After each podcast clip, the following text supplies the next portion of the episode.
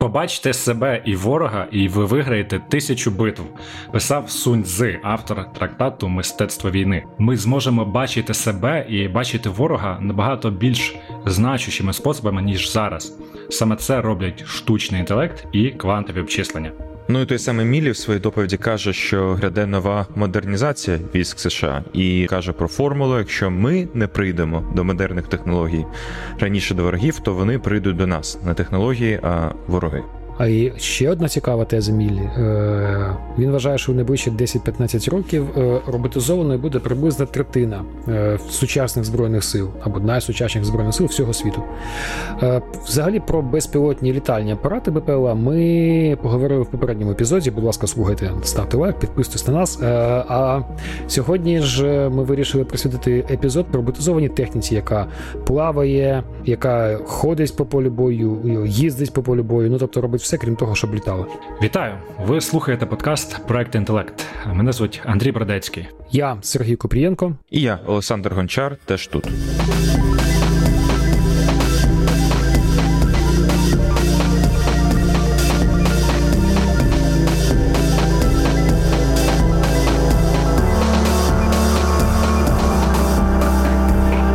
Ну що, поговоримо Давайте. про повзаючи, по- повзаючи, плаваючи, їздячу і бігаючу техніку. Мабуть, точно щось про це знають США, та може трошки не в Китаї. Да, ну США вони взагалі такі перші, вони показують цю модернізацію, потім всі інші копіюють, і Китай, і Росія, ну і, взагалі всі. І завжди знаходиться якась шпарина для витоку даних. І з інформацією Foreign Policy, Міноборони США вже, звичайно ж, експериментує з ботами зі штучним інтелектом, які керу- керувати винищувачем.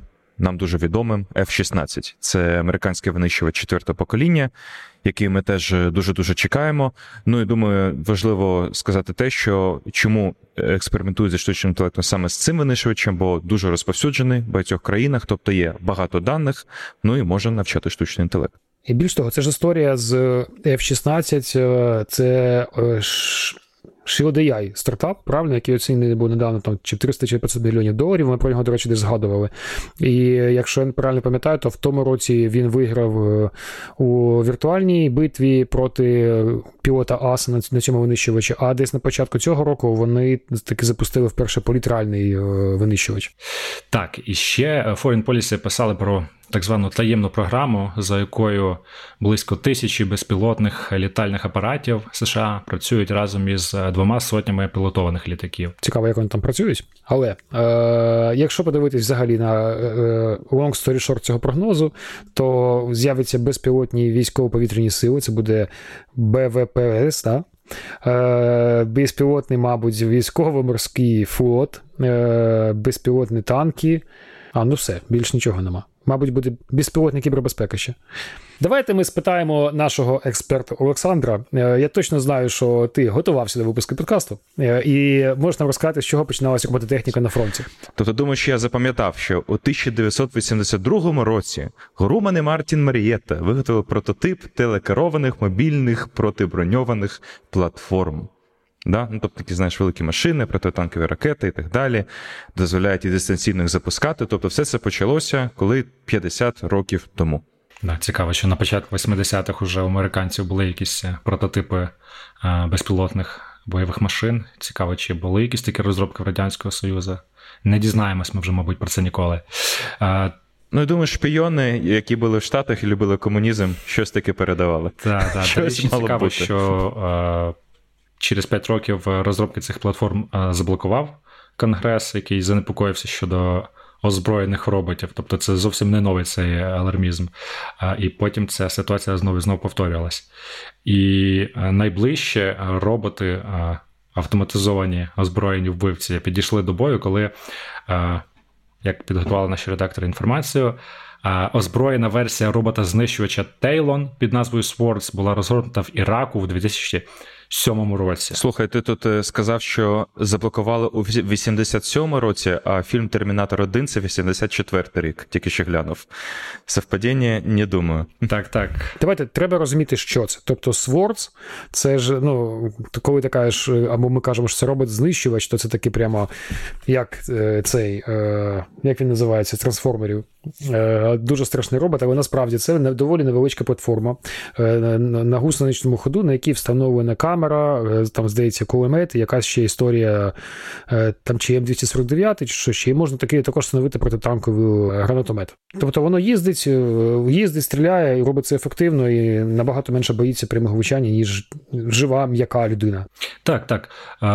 Знов таки зроблю відсилку до нещодавнього запуску інноваційної платформи на основі.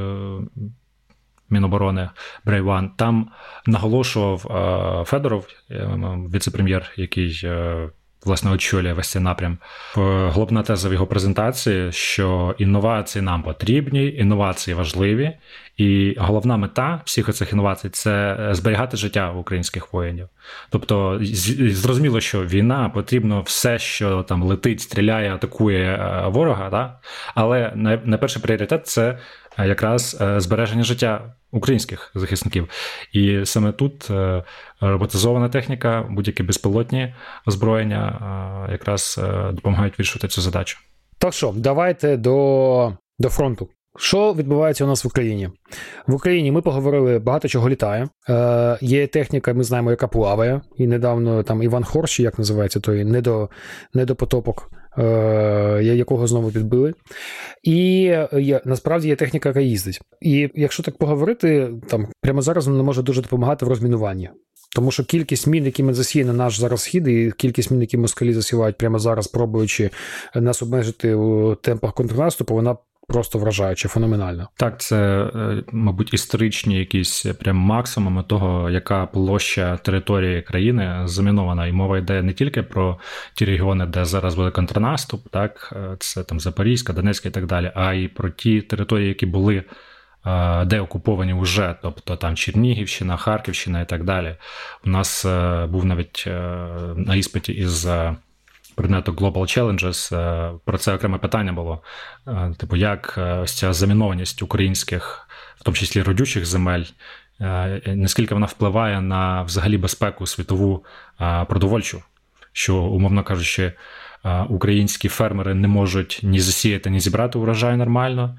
Відповідно, постачання, ну там тим більше порти блокуються і не працює ця зернова угода, і виходить, що недоотримують світові ринки. Ну, Україна ж великий експортер, там олії, кукурузи і зерна.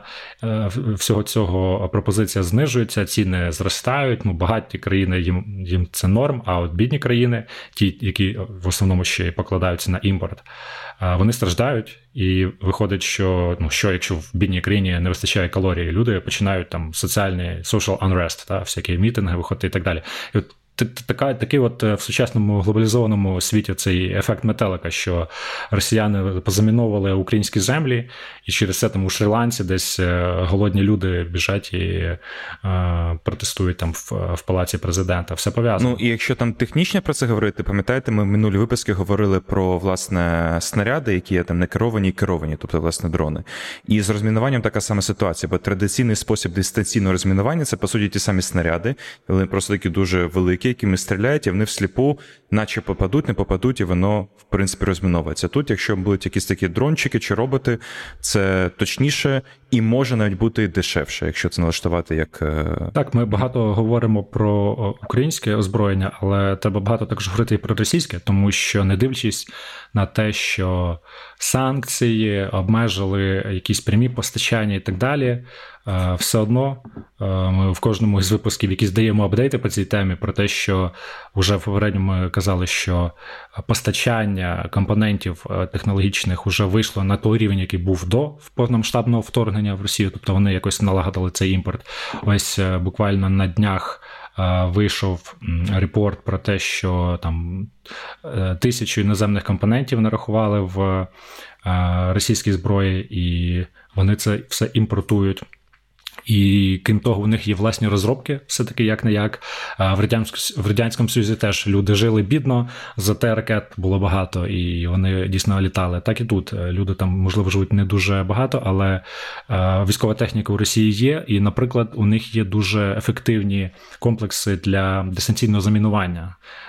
Один з таких називається земліділі, коли дистанційно розкидаються такі касети із там ну, ліпістками і іншими е, мінами, і вони просто величезні площі покривають ось цими е, мінами. От Таким чином дистанційно роблять мінні поля, і це те, що зараз дуже сильно заважає контрнаступу. Ну існує спеціальна техніка для розмінування. Це здоровенний важкий е, танк або трактор з великим ковшем, який повільно повзе, і поки він повільно повзе, по ньому прилітає арта або дрон камікадзе. Тобто, ну ну і уяви собі, скільки таких танків потрібно. Подивися, яка ширина цієї лінії фронту. Це просто таких танків ти не знайдеш. Так, е, да, до речі, про танки мені здається, що росіяни винайшли новий спосіб робити безпілотні безпілотні камікадзе. Пам'ятаєте ж те відео, коли просто беремо Т-62, запихаємо в нього 3,5 тонни тротилу е- і зажимаємо коробку передач і газ, щоб він просто їхав прямо на наші позиції.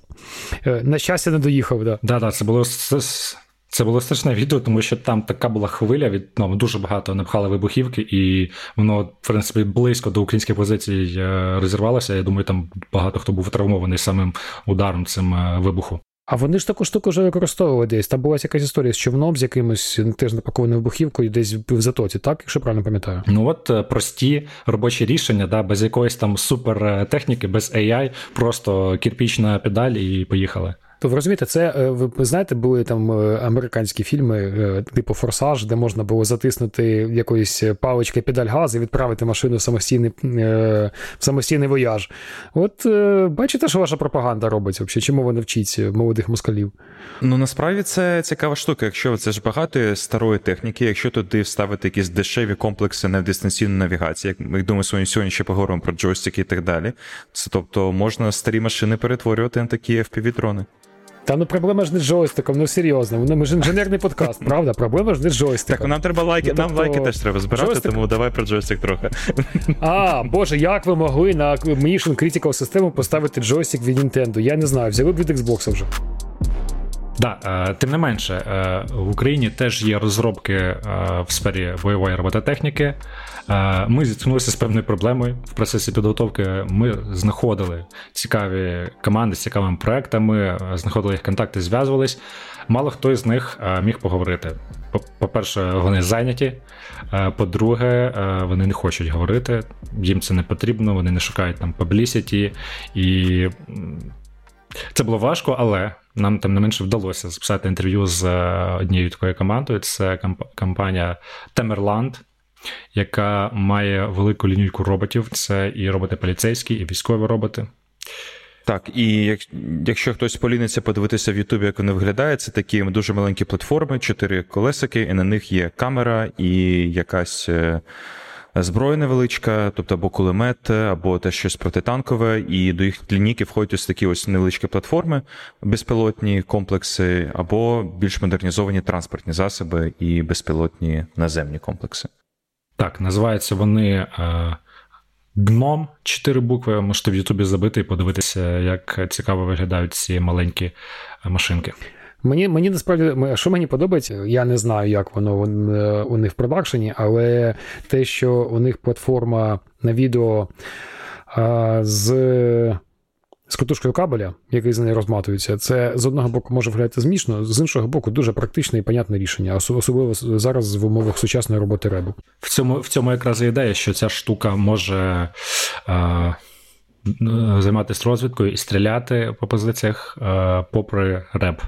Ми е, поговорили з Миколою Копцем, е, він продуктовий менеджер і менеджер з розвитку бізнесу компанії Темерленд. Запитали у нього, які проблеми розвідки, наступу і оборони вирішують е, військові роботи гном. Давайте послухаємо. Робот-розвідник збирає та аналізує інформацію про ворожий об'єкт, його розташування, рухи, зброю, і слабкі місця. Да? Тобто, як він просувається, де він просувається, яке має оснащення, яке має озброєння передає дані командиру, який може скоригувати план дій або викликати підкріплення саме на полі бою. Виконує завдання з е, руйнування мінування дезактивації або захоплення ворожого об'єкта. Це якщо використовувати, е, скажімо так, да е, групу роботів і групу піхоти, скажімо так, да для більш такого глобального захоплення ворожого об'єкту, да проведення на нього розвідки, підриву певних опорних пунктів. Опорних точок, ось і подальше захоплення об'єкту, забезпечення охорони своєї позиції, виявлення і нейтралізація загрози сповіщення про небезпеку, тобто надсилання алертів. Е, людина, ну при усьому бажанні, да який би там класний зір не був, як би там класно вона там не чула чи не відчувала а, запахи, да вона ну це людський фактор, можна пропустити. Ось е, можна не помітити, особливо якщо люди використовують камуфляж. Якщо використовувати системи штучного зору та, а, наприклад, ті ж відеоаналітики, да а, і а, е, тепловізійні камери, професійні тепловізійні камери. Я не кажу зараз про Hikvision, я не кажу про Даху, я не кажу про Uniview, там тепліки, да і про подібну. Вони теж класні, але вони китайські і вони застосовуються е, в цивільних об'єктах. Тут треба обладнання, яке буде використовувати саме в агресивному середовищі, і такі е, продукти вони дозволяють задетектувати да тепло, теплову сигнатуру людини, е, тварини е, або ж, наприклад, техніки, або ж роботу, і е, потім дати алерт саме на моніторинговий центр оператору, да або оператору на полі бою, який по суті присутній там, да і може приймати рішення. Потім охорона позиції. Це якщо ми беремо вже ударний дрон, да з е, встановленим кулеметом на лафет або автоматичною гарматою, то може в принципі виконувати функцію охорони своєї позиції, ну і свого підрозділу, у тому ж числі адаптуються до різних умов е, терену, погоди, освітлення і перешкод. Да, це про системи саме шостого відчуття, да і ну називаю їх так, тому що ну машинний зір це машинний зір, да, тобто система відеоаналітики. А тут ще додається опція саме саме термальної камери. Е, більш професійної, да, яка працює в різних спектрах, е, тому скажімо так, ні по ні погодні умови, ні освітлення, Е, не будуть заважати там, да, бачити теплові сигнатури, ні кущі, ні дерева. Ну як дерева, да, окей, ось е, кущі там чи якісь маскалати і подібні речі не дозволять е, втікти. Також Микола розповів, що наразі робот гном не виконує розмінування, тому що для цього потрібно налаштувати маніпулятор. Там же в чому проблема із розмінуванням, що різні міни, у них там певний якби профайл тиску. Там протитанкові там один тип тиску, да, там. Піхот, протипіхотні інший, і потрібно налаштувати цей маніпулятор, який буде робити правильний тиск. Натомість може робити знищення цілей. В умовах радіації не перевіряли немає таких лабораторних умов. Будемо сподіватися, що не знадобиться таке. Ну, зважаючи, зважаючи тому, що ми сьогодні з вами під час запису подкасту сидимо в режимі, коли москалі вже де тижні розганяють там прямо е, дату, і вже вже на заправці мені сьогодні сказали, що знають точну дату, коли бабахне ЗАЕС. Тому, шановні слухачі, е, якщо ви будете слухати нас на довгохвильових е, приймачах через тиждень, то чекайте на випуску наступних епізодів. Так, всім гарного фоллауту. Робот безшумний, працює на електроприводах і маневрений. Керується на швидкості до 7 км на годину. Далі можна передати керування штучним інтелекту, щоб працював бот. Я так я так розумію, мається на увазі навігація. Ми запитали Миколу, як випробувався робот у бойових умовах. Давайте слухати використовував один з підрозділів е, і продовжує використовувати. І наразі є запити ще по по, по деяким іншим підрозділам, які, які, скажімо так, да вже е, отримали фідбек від е, попередніх е, користувачів, да і їх теж зацікавив цей продукт. Тому да використовувався в бою е, з е, серп, серпня 22-го року. Ми надавали прототипи турелей Ось е, ми надавали прототипи деяких наших продуктів, деякі з них почали використовуватися. Це продукти гнома Саботера, да, ми його так називаємо, або мінера. Він потрібен для мінування стежок, да, і подібних речей. Ось, але його можна напічкати корисним навантаженням, да там до 30 кілограмів вибухових матеріалів і направити в сторону ворога. За рахунок того, що він безшумний, да він може тихенько підкрадатися. Звичайно, що, наприклад, якщо це кущі, це є е, ну сухі чагарники невеликі, да, тобто його зможуть почути, але не одразу помітити, наприклад, да. Е, і не зрозуміють, що це до них там крадеться. Можливо, там кабан бігає, а можливо, там ще щось, якась тваринка, знаєте, гасає. Тут я думаю, важливо було сказано те, що я думаю, просто багатьох, е, там може серед них знайомих ці роботи, це тобто апріорі щось автономне, яке саме по собі їздить, розпізнає і розстрілює. Чи насправді тут за кожним таким це БПЛА, чи наземний, чи наводний є оператор, який працює, і тут багато людської роботи все ще роботи і такого навіть мистецтва, сказав би, все ще є. Я хочу додати, до речі, Саш, ти дуже правий. Е, Давай. Існує дві реальності. Одна реальність, в якій ти купив собі е, великого дрона, е, прибіжав собі в підрозділ, поставив, навішав на нього там е, гранаточок або або вогів, і такий, пжж, як на мавіку полетів, знайшов там москалів, зробив добру справу і повернувся назад. Е, це е, реальність, де між москалями ще бігають там кабани і єдинороги. В в реальній реальності це робота десятка людей, як мінімум, тому що це розвідка, ретельне планування, декілька груп людей, які займаються забезпеченням цього вильоту, пілоти навігатори, команда комунікації з штабом. Е, отакі стопка, отакий стис бумаги, е, яке е, бойове розпорядження, журнал обліку бойового розпорядження, журнал обліку, журнал обліку бойових розпоряджень. І це прям ну, великий системний кусок роботи на кожен такий виліт. Коротше, це ніфіга не зйомка на Мавіку. І коли ми... І по таким дронам та сама історія. Да. Да, то коли Микола каже, що це турель стоїть, то це дійсно може не десь стоїть на якомусь пункті там приховане, але це людина, яка дивиться в камеру, і людина буде наводити, стріляти і так далі. Тобто, це поки що не не чат GPT для солдата. Я нагадаю, що кабель, який тягнеться за цією штукою, дає довжину до 2 кілометрів, що доволі таки немало. Модель гном, 4 великих колеса, маленький електродвигун, 5 кінських сил, тихенький електродвигун. Е, Існує також версія на 6 е, колесах.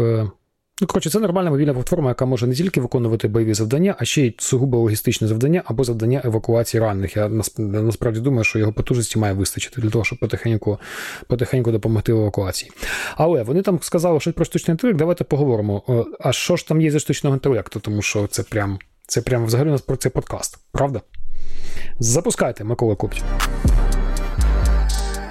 Продукт використовує такі елементи, як датчики, такі елементи, як камери, такі елементи, якщо потрібно, лідари, да, термальні камери, і якщо буде потрібно, то акустичні захоплювачі для того, щоб ідентифікувати напрямок пострілу, ідентифікувати, що це за постріл, да, з якого озброєння він був зроблений, з якої техніки він був зроблений, ну, і, і, і, і тому подібне.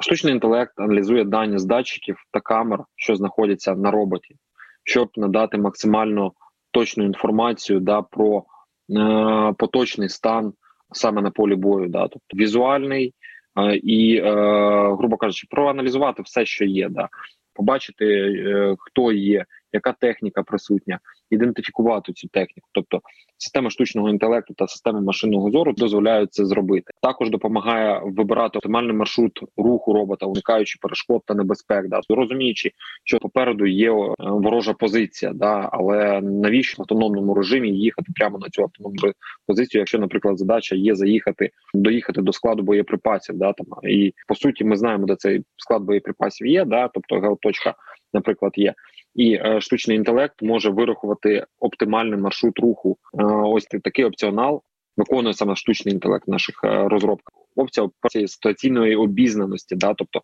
зібравши дані, проаналізувавши дані, він може надати повну інформацію да саме на е, ситуаційну платформу або моніторинговий центр з зі своїми рекомендаціями.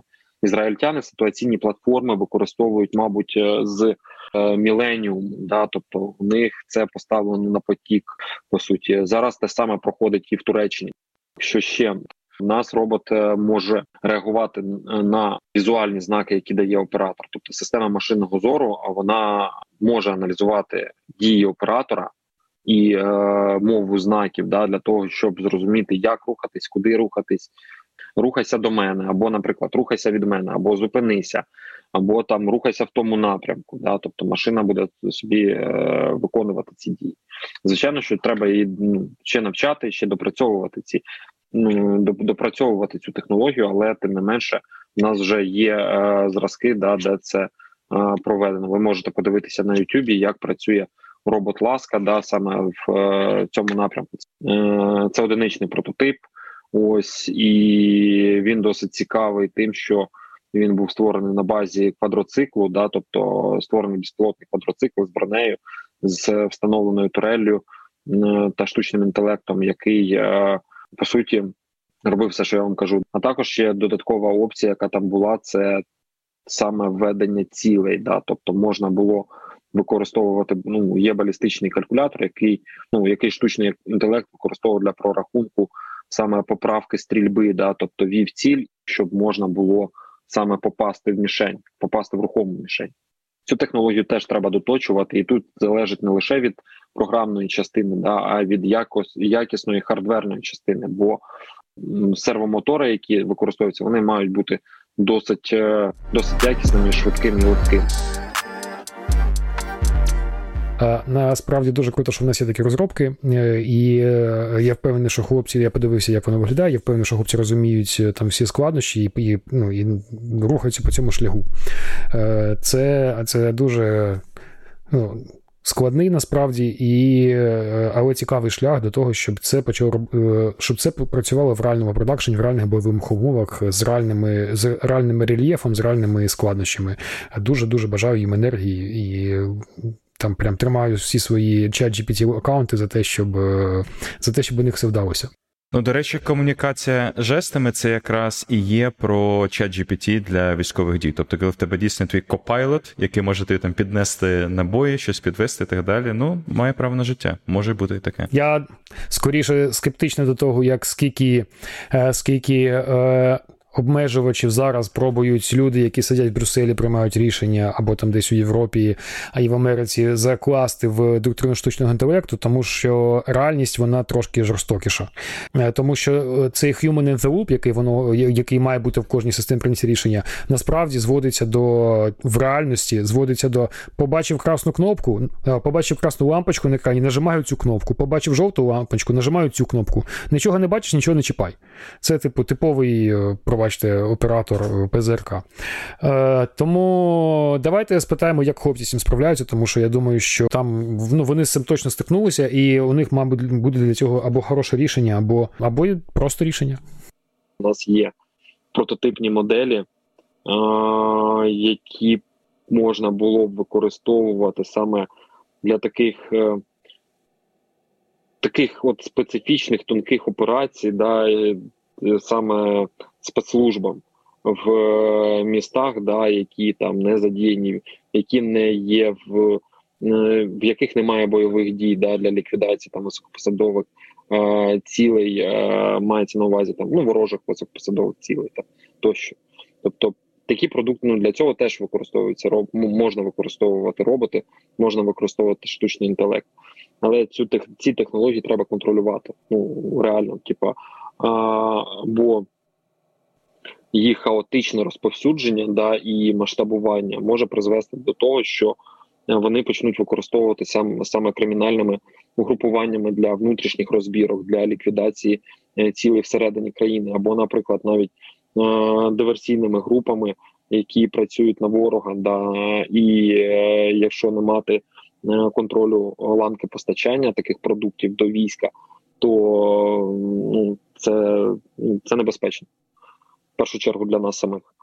Це дуже хороший пойнт. Насправді зараз е, зараз є декілька ініціатив е, на стику між е, Генштабом, Мінцифрою та багатьма багатьма групами, які розробляють так чи наче комп'ютерний зір, і вони всі про те, як зробити так, щоб мережі навчені нами на наших даних не попали при тому, при знищенні безпілотника, просто збитті в руки до москалів, тому що багато техніки такої самої. І якщо ми навчимо класну мережу шукати Т-62 або Т-84 або Т-72 або БМП-1, то цю мережу технічно можна спробувати виковирити і зашити в ланцет. Ми, до речі, у випуску про чіпи це говорили, що радянські інженери там збривали по мікрону е, американські мікросхеми, да, і так копіювали е, комп'ютери. Чи можна так е, зробити із ось такими штуками, про які І, ти кажеш? з нейронками, звичайно, можна. Це ж просто цифри. Або не файлик, або просто мікросхемка. Це навіть просто може бути. Тобто, ну, типу, невеличкий файлик з структурою та вісами, і все. Тобто, а ви маєте на увазі якби скачати да, цю прошивку і її там залити на на, на, свій, на свої вже пристрої. Да, саме так. Витягнути Чи- чи- нейронку, витягнути Мгм. нейронку, саме тому Мгм. використовується Secure Boot, саме тому використовують спеціальні чіпи, Мгм. які побудовані архітектурно таким чином, що не, не, не можна зчитати ключ ну, через мік- е, з допомогою електронного сканування. Ну, не, не можна, але дуже-дуже дуже дорого. Тобто там, типу, в рази дешевше вже тренувати свою. Але да, то це проблема, про це завжди треба думати. Тому що доволі типова ситуація, коли люди починають думати е, про те, як вони класно зробили дрон з камерою на- і натренували нейронку, що з нею робити, і після того, як він перший раз впав е, на е, москальській території. Е, По-друге, е, ну, у нас же немає монополії як такової на дані. Це просто е, здорові ініціативи всередині, всередині деяких наших державних структур, які на- на- направлені на те, щоб це хоч якось структурувати. Да-да-да. І для того, щоб допомогти це убезпечити. Убезпечити прошивку команди, ну і взагалі е, і ці підрозділи, які це застосовують. Е, і насправді ми тут дуже відрізняємося у підходах, тому що отнять і поділіть, е, або там возглавить і контролювати, я такого, на щастя, ну, дуже мало бачу зараз. Ну, саме ну, на рівні на рівні як топ-менеджменту наших, е, нашого генштабу, ЗСУ, так і там Мінцифри і дотичних структур. Воно там набагато більш здорово все. Угу. Слухайте, хлопці, ось повертаючись до теми технічного аспекта ось цієї розробки, про яку ми говоримо, що найскладніше технічно, тому що звучить так, наче це все можна скласти там ледь не з якихось опенсорсних бібліотек, так? але ж ні, мабуть, що щось є, якісь непрості задачки. Реальні умови, реальні дані, реально, як воно працює. Якщо там якась пилінка, сарінка, куля, е, невідома штука, погода, температура і так далі. і так далі, і так далі. Ну, ал- алгоритм це може бути опенсорсний, але все, що навколо, ні. Е, Це питання, яке зараз постає багатьох виробників, в тому числі ті, які вже почали щось збирати. Е, І у нас така ситуація, що є багато інженерів, які вміють працювати з hardware, ну саме в hard в хардовому сенсі hardware, тобто будувати платформу, яка не боїться піска води, там чогось ще не перекидається, стабільна і їздить нормально. Але е, або дрон, або плаваючий дрон. А вони здатні його запустити там з редпайлотом, з купом, з усіма історіями, але і далі всі опираються в софт, ну в нормальний софт. Е, Саме тому, по-перше, зроблю невеличкий спойлер. Е, Так вже сталося, що там Андрій почав. Е, Почав наш сьогодні під розігрів до сезону тим своєю новиною про те, що він змінив роботу. Е, Я в понеділок зробив камінал про те, що ми вже деякий час працюємо над своїм стартапом, е, якраз який буде закривати закривати перше інфраструктура як базовий рівень, інфраструктура для того, щоб коли ви створюєте свою плаваючу, літаючу або коротше, або наземну техніку, мета якої пришвидшити потрапляння добре в нашу українську родючу землю різними способами, то ви е, можете не наступати ще на 25 мільйонів грабель пов'язаних з софтом, а взяти готове рішення і, і е, почати з ним працювати. По-перше, просто для інфраструктури, для софтової прошивочки, відеострімінг, е, ну тобто такий дуже базовий рівень, насправді де багато, багато нудної роботи, яку ніхто не хоче робити.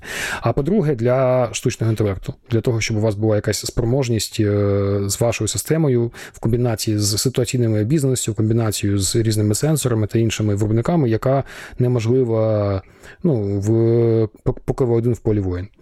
Е, Тому таке.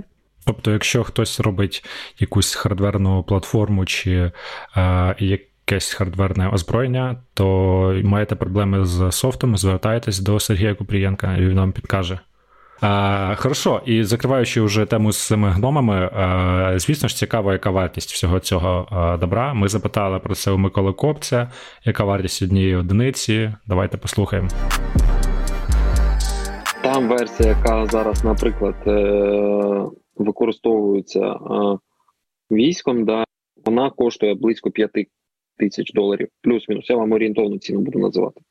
Якщо ми беремо гном, саме вже такий більш е, насичений технологіями, технологічними е, рішеннями, да, продукт, то він буде стартувати там близько 11-12 тисяч євро. Ось, якщо ми беремо е, середньої важкості, середнього класу е, безпілотних роботів да, наземних, то там вартість буде стартувати від 80-100 тисяч ось доларів. І е, далі йде е, вверх. Якщо ми будемо брати важкі UGV, да, то там буде ще більше. Але все одно в порівнянні, наприклад, з вартістю танків, з вартістю людського ресурсу, це копійки. Насправді найдорожче такі машинці сама сама. Ну, то вона приблизно сама платформа, тому що, що б ти не робив, вона виробляється тут, проєктується, виробляється тут. Е, потім акумулятори та приводи, тобто моторили, і потім плата управління. Десь десь так. Тобто е, комплектуючі, так? Е, Ну так, да, то, то, дивіться, коли там з'являється штучний інтелект, зрозуміло, що на фоні коштів на навчання, на тестування та на deployment, все інше просто просто дитячі абсолютно сльози. Але до того воно так розподілено. Тому що, тим паче, що ми тільки як країна починаємо, будуємо свої спроможності по виробництву наших українських нормальних моторів, наших українських батарей. Я сподіваюся, що це скоро скоріше станеться скоріше, ніж раніше. А до того ми всі конкуруємо або граємо в ті самі комплектухи, як і, як і всі китайський або іноді навіть трошки європейський. І знову таки, повертаючись до того, про що ми в попередньому випуску говорили, що це в тому числі протистояння ланцюгів постачання, хто що зміг собі налагодити. До речі, ось бачив сьогодні свіже розслідування. Там якісь регіональні російські розслідувачі написали про завод, який в Татарстані будується, щоб робити там шахеди щоб не возити їх з Ірана, а тільки провозити звідти комплектуючі і збирати це все. Там все починалося як вільна економічна зона, де дійсно мали бути якісь там заводи іноземні виробництва. В результаті все звелося просто до виробництва дронів з вибухівкою, щоб е, запускати їх по Україні. Е, вони це будують, нам нам, нам теж потрібно це будувати. От буквально заводи з виробництва дронів масово таких як і шахеди, і орлани, і ланцети. Ну, а зараз бачимо те, що навіть у Європейському Союзі, в принципі, це теж потроху повільніше, ніж потрібно, розгортається. Вивозять і Штати, Європа багато е, якраз промисловості з Китаю, з Індії, з Азії назад. Не так швидко хотілося б, але це відбувається. Тому я думаю, якийсь джойнт завод між Україною та Польщею, Словакією і сусідами є і будуть. Я буквально сьогодні там лазив по LinkedIn польський там венчурний їх ем, державний фонд, і бачу у них лінк, е, буде вебінар. З е, Діана, це називається Defense Innovation Accelerator for the North Atlantic. Це НАТО, е, такий акселератор НАТО оборонний. От вони там зараз активність будуть мати в Польщі, ну і в цілому там по Європі, по Альянсу запустили цей Діана. А до речі, в Польщі ви бачили, що Intel я не вчитувався, наскільки це вже там діл, але планують завод зробити з виробництва, чи чи з виробництва, чи з якоїсь там зборки а, своїх, а, от не знаю, чи процесорів, чи якихось е, інших е, товарів.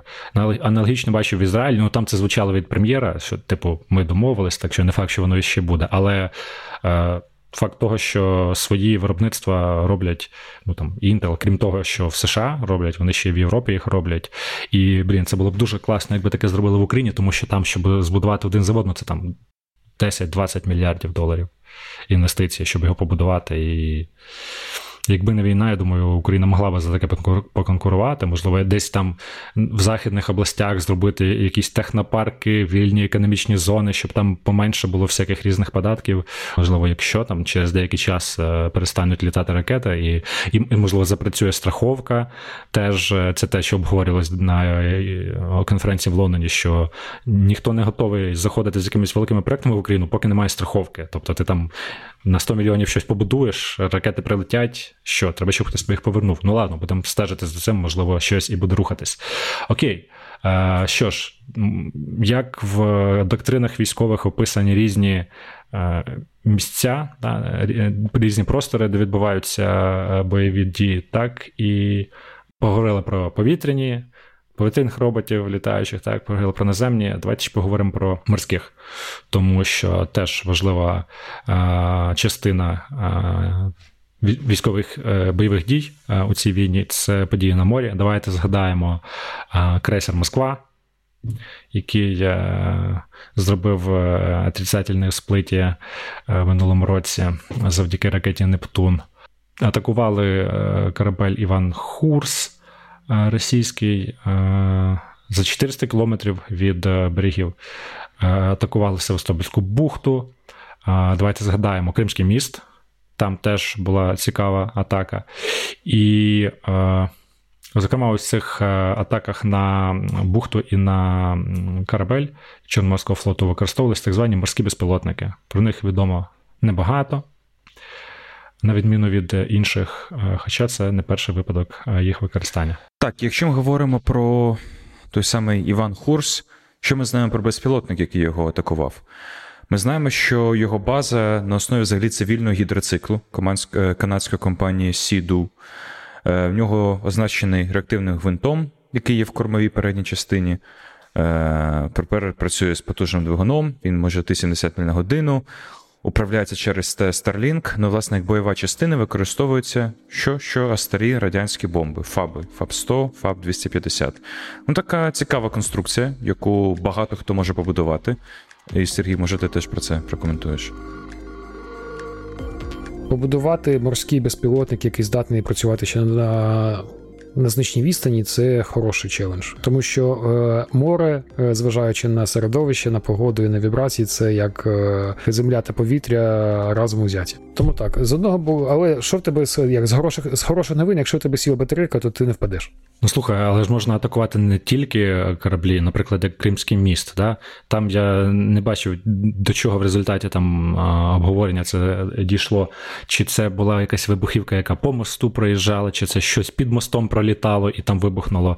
Але якщо під мостом пролітало, то в принципі ну, міст вже не буде відстрілюватись, да, себе захищати. По-перше, у тебе все має бути герметично. По-друге, у тебе мають бути всі компоненти, які, тому що у тебе е, солена вода, е, плюс е, якщо це море, то це погодні умови плана сонце. Коротше, сонце та солона вода. Чому будь-які marine technology, вони трошки дорожчі, ніж ніж звичайні, тому що це інші там some ущільнювачі, інші кабеля, інша резина, е, інші системи комунікації, плюс постійна качка, яка прям ну ти не можеш з нею нічого зробити.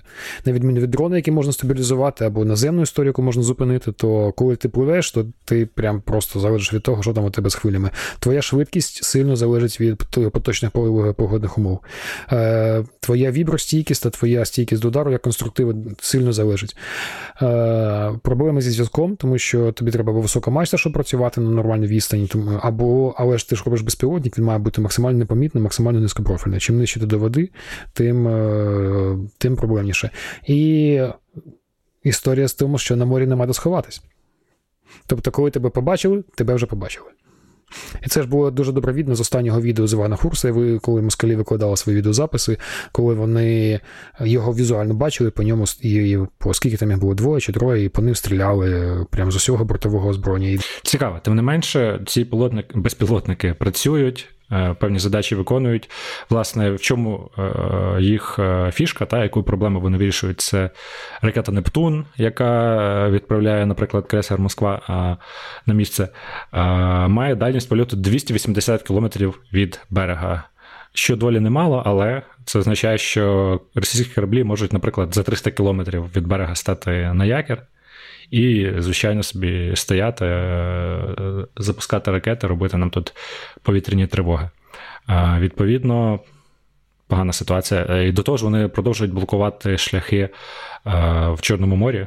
Е, блокувати зерновий коридор і таке інше. Така ж історія. Дивіться, в чому ще в чому плюс і мінус, е, в чому плюс і мінус води, то що з одного боку вона тобі допомагає, вона ж вона тобі допомагає, вона тебе маскує, то, е, і ти можеш ти, в будь-який момент просто зупинити просто зупинити мотори, якщо ти підводний човен або надводний човен, і тебе важко помітити. Ну там при умовах, що ти про це подумав. У повітрі така штука не працює.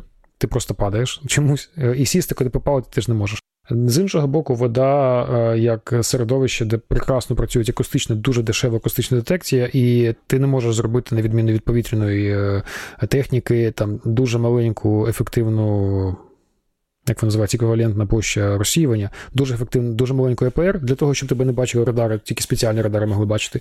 А тут тебе ти включив двіжок, якби він був не тихий, його все одно чутно. До речі, ми там говорили про історію з контролером від приставки на Ocean Gate.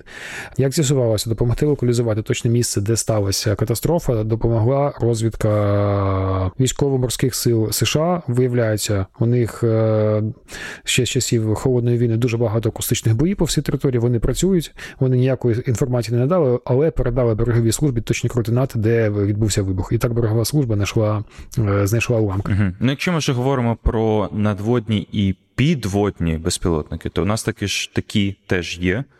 Як толока, де кілька моделей. Це невеликі безпілотники, по суті, виглядає така торпеда, яка в якої є 20-50 кг вибухівки. Вона радіус дії 100 км. Е, Є антена, може сканувати простір з допомогою 3D-сонара, як написано. Навіть є в планах розробки нейронної мережі, яка саме буде розпізнавати цілі, і використовує сигнал GPS під водою, е, якщо є якісь е, перешкоди.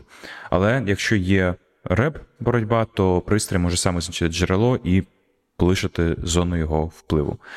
І інша модель ТЛК 400, я казав про ТЛК 150, має бути. Має мати більше вибухівки 500 кг, тобто це вже на крейсер Москву і матиме радість 1200 кілометрів. 1200 кілометрів це якраз до портів кримських, да? Ну, ось е, дуже-дуже.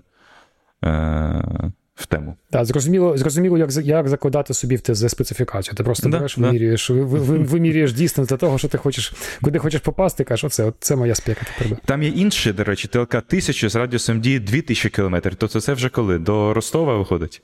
Чи що, який там порт? Сочі, Сочі. Це в Сочі катнути. Да, да. Ну, трошки ще, трошки ще. Да, це Сочі. А ти, я бачу, підготувався, Андрій, знаєш, всі всі ці всі. Да. Протоукри, да, да, так і знаємо. Да, цікава тема. В нашій довідці вказують редактори, що це є поки що слабо розвинений напрям в оборонній промисловості. Ну, Україна не так давно почала вести ці е, морські бойові дії, фактично, так? Але потенціал е, значний і може стати це одним із основних засобів ведення бойових дій разом з крилатими ракетами, торпедами, мінами і морською артилерією. Мова йде саме про морські ударні безпілотники.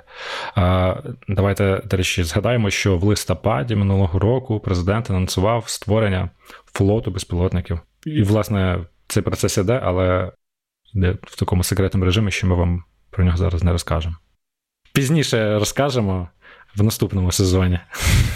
Ми вже, в принципі, звикли до того, що нам мало дають коментарів якось у військовому сезоні. Е, а от тут взагалі ніхто не дає коментарів.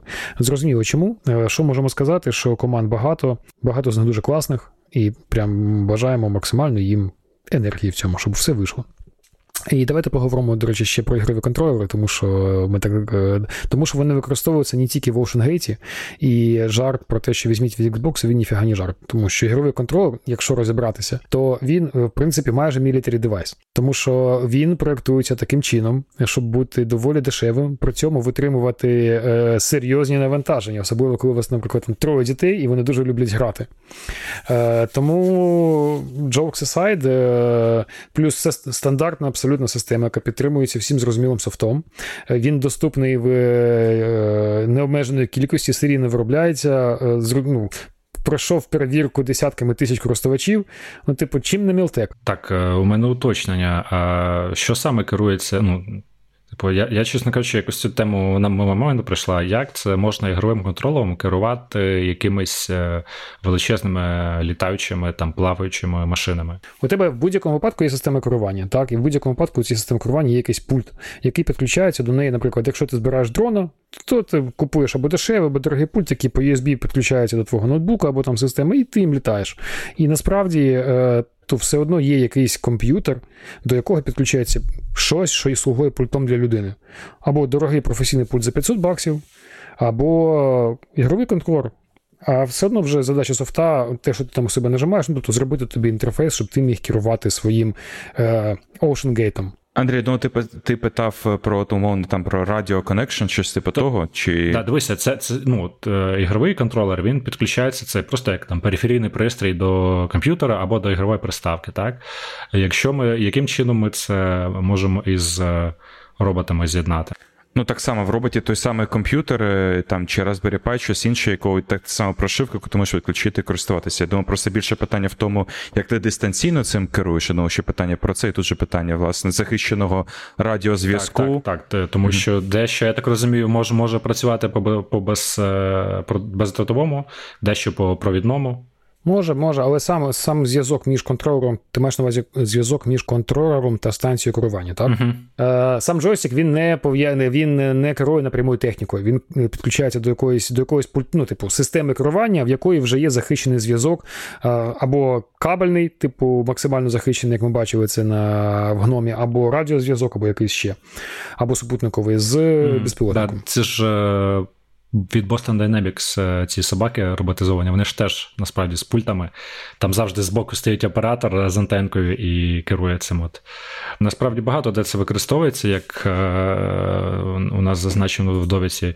Ще в 2000-х американці е, військові використовували в Іраку в Афганістані робота для знешкодження вибухонебезпечних предметів, якраз через дротовий контролер Xbox. І ще атомні ударні підводні човни. Американські використовують контролер Xbox для керування фотонною щоглою підводного човна, щоб це не означало. Це насправді штука, яка змінює перископ. Також військово-повітряні сили американські використовують контролер у віртуальних симуляторах, що логічно. Британська армія випробувала квадроцикли з дистанційним керуванням з допомогою контролерів Xbox. Ізраїльська бойова машина також частково управляється екіпажем з допомогою Xbox. Це не реклама, це просто реально факти. У тебе є Xbox, скажи, чи ти просто дуже хочеш собі Xbox? Ні, чесно, слухай, я взагалі не граю в ігри. Так, типу, каже нам фінансовий налік інвестиційного фонду. Ну да. Так, так, так. Е, Знаєш, ігрова індустрія не не в нашому фокусі, не в нашому investment thesis, так що десь десь колись е, на пенсії буду сидіти розбиратися з цим всім, як це все працює. А, а до речі, в Україні е, теж оператори використовують Steam Deck і вбудований контролер для керування дистанційним кулеметом шабля. Ну, насправді така штука вона є дуже логічною і природньою. Тобто, навіщо вигадувати якийсь е, новий інтерфейс для керування?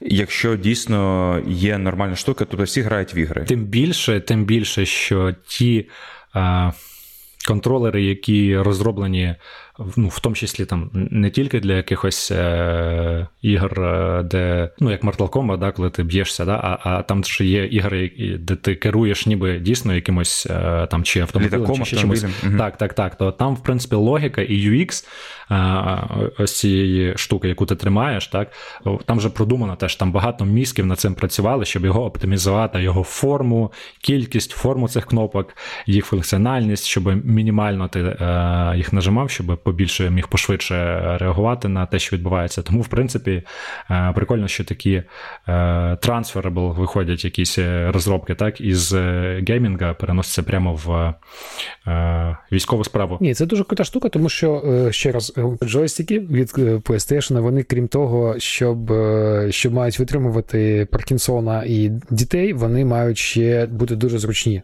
щоб ти їх а не помічав, щоб тебе не накоплювалося втома. Ми всі, мабуть, ну як мінімум ті, хто з нами зараз на запису подкаста, пам'ятають такі максимально незручні квадратні джойстики від е, Nintendo. Але сучасні контролери заточені під те, щоб е, щасливий користувач, який відвалив 5 сотень доларів за е, останню пойку, просидів часами і витрачав купу грошей на, на ігри та на донати, і щоб у нього руці не боліли. Ідеальна ергономіка, ідеально підходить для операторів дрона, які так само іноді має часами сидіти і не відпускати з рук цю машину. Наукову фантастику ми вже почали з вами тут транслювати. А це значить, що? А це значить, що ми переходимо до улюбленого розділу нашого подкасту. Так, що би почитати? Давайте я почну.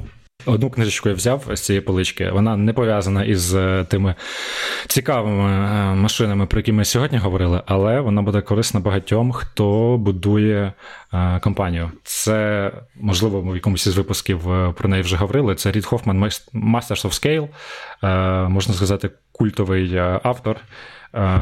У якого і подкаст класний Masters of Scale, і власне книга про уроки побудови е, компаній від е, ну, великих компаній, таких як Airbnb, Facebook, Instagram і таке інше.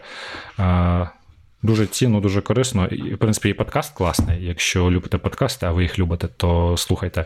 І книга класна. Можна читати українською є, можна там в оригіналі знайти. Of Scale Рід Хофман. А до речі, якщо ви слухаєте наш подкаст, так що ж ви нам не ставите лайки і оцінки? Ставте на кожному випуску. Це допоможе нам знайти нову аудиторію, а новій аудиторії знайти наш класний подкаст. Дякую. Я дуже мене тянулася рука за книжкою про технології, але потім я зрозумів, що я дуже хочу, щоб ця книжка стала пророчою. Чому нації занепадають, щоб ми е, щоб воно прямо йшло по методичці.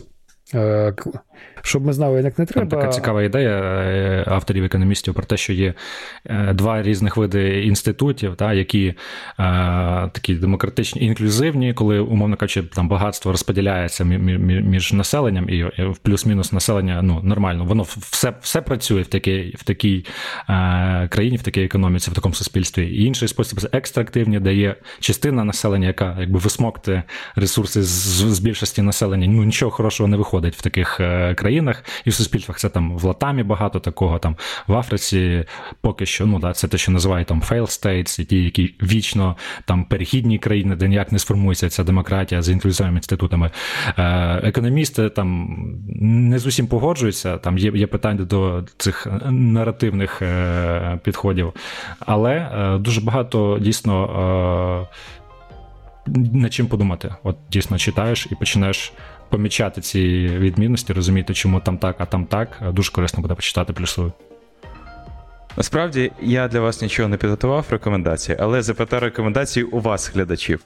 Ось е, коли ми готувалися до подкасту, насправді тема робототехніки ми дуже цікавили, і я, як людина, яка більше працювала з software, мені зараз цікаво розібратися з hardware. Тому що ви порадите? Якийсь може Robotics Kit, можливо, якийсь там перший чіп, конструктор, е, книжку, подкаст, щось таке, що я міг би купити і вдома зробити собі маленького дрона, робота чи ще щось. Тому я буду сьогодні лінивим і запитаю поради у вас. Дуже дуже дякую. Так, давайте зробимо е, мотивацію для людей ділитися хорошим контентом. Давайте ми подаруємо Сергій. Давай е, за за два, два, дві кращі рекомендації ми даруємо ті книги, які порекомендували. Да? Ти е, чому нації занепадають, а я Ріда Хофмана. Да, давай.